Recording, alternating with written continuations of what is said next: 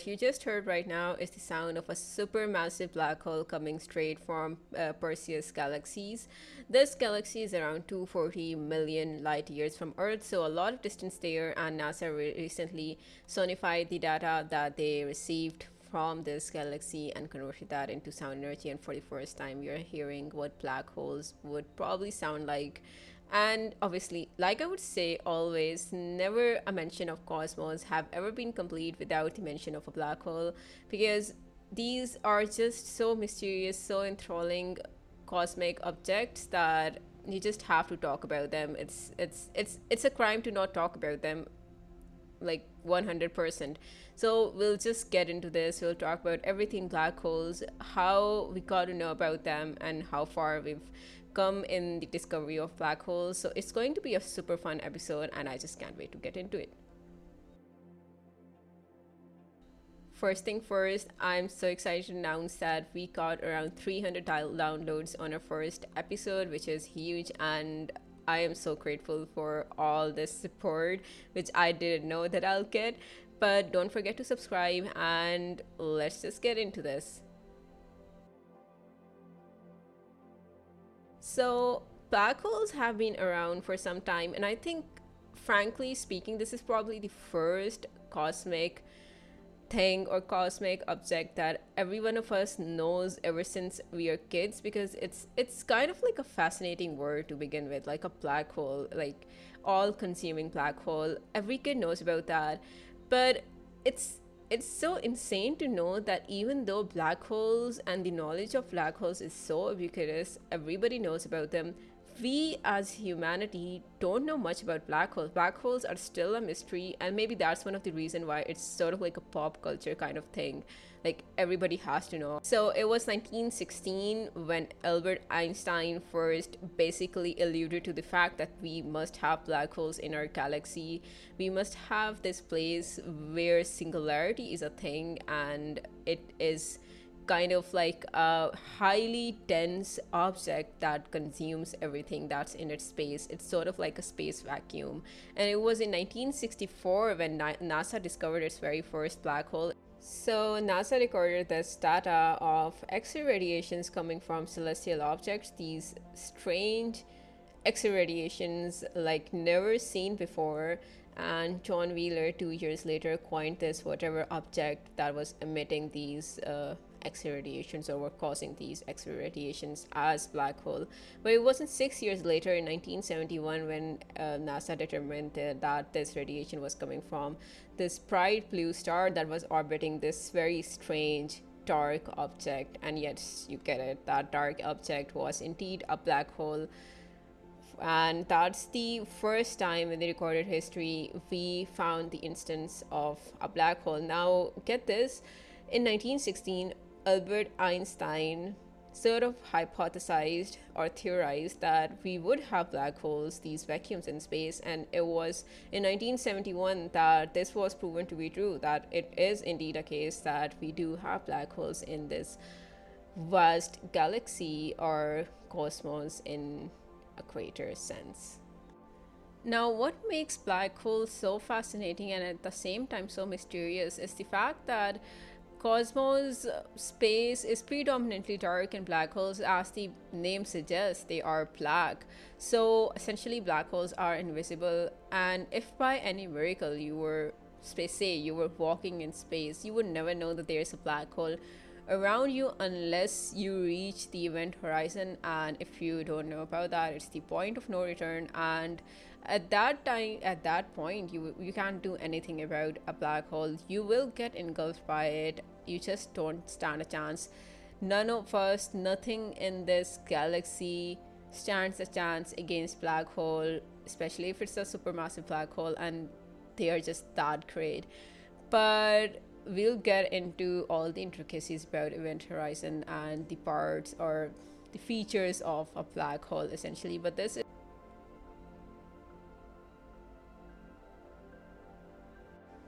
So, how are black holes formed? Well, I'm glad you asked because it's kind of a very interesting process. Now, we know that stars are constantly forming and they are constantly dying too. And when stars die, they either form a neutron star, which is sort of like a dead body of a star. It's cold and it just floats in space, it does not emit that much of a light. And it's basically a dwarf, dead, caused star that just floats in space unless it collides with another neutron and forms a neutron star collision. But if a size of a star is say more than three times than that of the sun then it doesn't form a neutron star instead it forms a black hole and the size of it varies and varies with the size of the star that formed the black hole now if the size of a star is around three times the size of a sun or even more than that then it doesn't form a neutron body instead it forms a black hole now black hole could either be as small as a size of an atom, which is called primordial black holes. Now, these are quite literally the size of an atom and they have a mass of a mountain. So, a lot of mass there, a lot of gravity there, or they could be stellar black holes, which are slightly bigger but not that big. And then we have supermassive black holes, which are huge. Sometimes they are even the size of galaxies. Now, the size of a black hole is largely dependent on the size of the dead star that formed the black hole or the amount of space bodies it consumed, because obviously, as it consumes more light or more stuff, more dust, it increases in its mass, the gravity increases, and its size increases. So, even a black hole that started out as an as the size of an atom, it could potentially become a stellar black hole and a supermassive black hole on the longer run. And we discovered that almost all the largest galaxies in our universe has a supermassive black hole right into the center of it, which is kind of a point of contention too because we don't really know where or how this was formed because a smaller black hole can possibly be converted into a supermassive black hole in the time span if you are considering Milky Way because if I didn't mention before Milky Way also has a supermassive black hole right into the center of our our galaxy. It's called Sagittarius A, and obviously we don't know its origin. We don't know how it was formed. It's more likely, most likely, that it was a very massive star that converted into a black hole.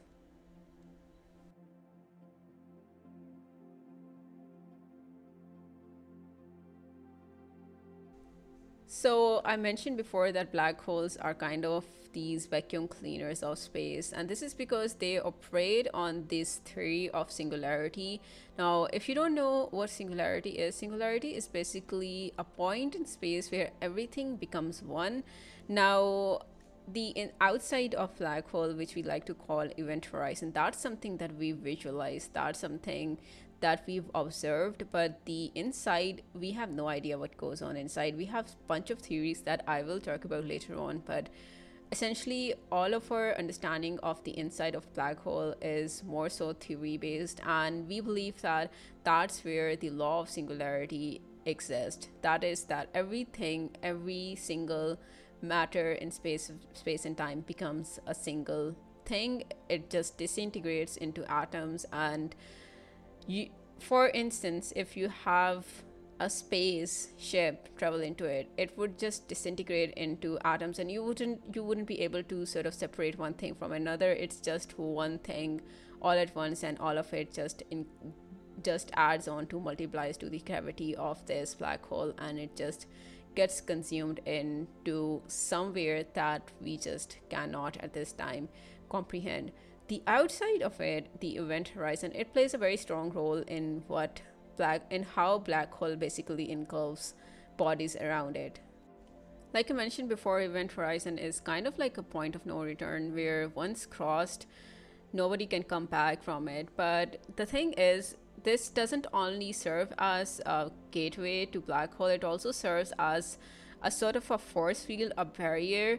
So in case something, some some object whose mass is not big enough, it's not high enough to cross this field, it would get pushed far away from the black hole instead of getting pushed in. So essentially, for a black hole consumption, something has to have a high enough mass to even cross that barrier. So it's kind of like a filtering process for black holes. And we've also, also always heard about like people uh, hypothesizing what would happen to human beings if they fall into black hole the answer is that they would never be able to fall into black holes because the event horizon would push them far away into space opposite in the direction opposite from the direction of black holes and they would never get to experience the singularity now, there are some mysteries that are surrounding black holes, and the major mystery, and I think something that any curious mind would want to know, is that we know that things get inside a black hole, but do they ever come out of it?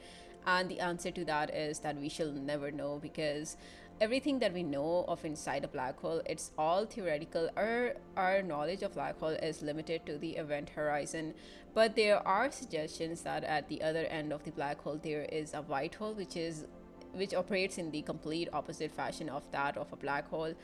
Everything gets outside it, nothing gets inside it, unlike the black hole. And suppose you have a spaceship that entered a black hole, it disintegrated into atomic particles, and then when it reaches the white hole, the other end of the black hole, it comes out of it in in the same form, in the same physical form as it was before it entered the black hole. So basically, it it disintegrated and it just joined back up, which is kind of very mythical to begin with. We don't have any evidence that that exists, but this is what the Einstein theory of relativity sort of suggested too, and this is what we hypothesize. But we don't know if that's that's actually what happens. So, black holes have been around for quite some time, and it wasn't until 2019, which is basically three years from now, that we were first able to visualize black holes for the first time ever. And this this discovery was breakthrough in the study of black holes for sure because it proved so many of our theories. First of all, the Einstein's theory of relativity, was proven to be correct. His his idea of black hole completely coincided with what black holes were like for real. And in weird t- twist of events, the Interstellar movie's rendition of black hole was also remarkably correct, which is quite insane. They got it right the first time which is like kudos to them. They did their research. But if you've seen the picture which i'm pretty sure most of you have it was everybody was quite in on it. You could see this round structure this round gaseous structure that is emitting light. This is basically the glowing gas. And the, it's it's basically moving by the speed of light and that's why you essentially get to visualize that. And right into, into the middle of it you see this shadowy structure which is essentially a black hole and we got a second picture of black hole in 2022 yes this year. And this black hole was none other than sagittarius a right in the middle of our very own galaxy. This black hole is more massive than the one that we visualized in 2019, the M87 one. This black hole is almost 4 million times of the mass of the sun, so a huge one at that. And we were able to get more detailed picture out of this one. We could make out the rings of the gaseous structure that just spins around this black hole at a remarkable speed. So we have two black holes, two different images, two different recordings, two different records so there's still to come there's still a lot of a lot of information to come in our study of black holes in our perception of black holes. But right now it's basically just a start But hold on, the discovery into black holes does not end there, and NASA is confident that in the years to come, we will our knowledge of black holes would be expanded exponentially. It will be supplemented with additional information, and we have these two pictures, so we will probably be getting data out of it for the years to come. But right now, in our discovery of black holes, we are at an introductory stage, and you have to realize black holes went from being a mythi- mythical creature to something that is very much real, very much concrete, and we are still long miles to go in understanding what black holes are and where they originated from, why they originate, and how long their lifespan is. And if you're wondering that, oh my god, this supermassive black hole is right in the middle of our galaxy, would it ever consume Earth? The answer is no. I may have proclaimed that they are space vacuums, but they they they don't move from their positions. They are fixed point in time. And if something is close enough, if something is big enough and close enough to it, it would get sucked in. But we are nowhere near a black hole, so I think we are practically safe But if you're also wondering, that do black holes die like everything else in the universe? And the answer is yes. There comes a time when black hole can no longer consume anything. Its its gravity, its mass is so huge that it's just impossible for it to consume anything. So its size gradually shrinks, it gets condensed down, and at that point, everything in its every matter, every mass that it has consumed, it's just too overwhelming. And then there is burst of light and matter from it, and that's the end of a black hole. And I'm not sure that we've ever we've ever recorded that event in our histories of space travel. I'm pretty sure we have not. Otherwise, I have I would have heard about that. But that's basically what we hypothesize the end of a black hole would be.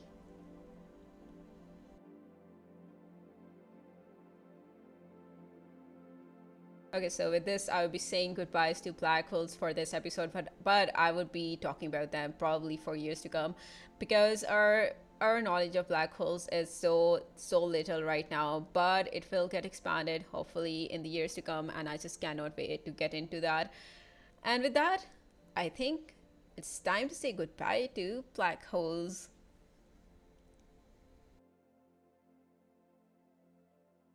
By the way, if I were you, I would be on a lookout for the next episode because it's going to be about this ongoing lunar mission, which is all the hype. Yes, hints it's about Artemis and it's been called off for some time, so it's a new story in itself. So I think it will be super fascinating one and you'd want to stick around for that. But apart from that, don't forget to subscribe and I'll see you next time.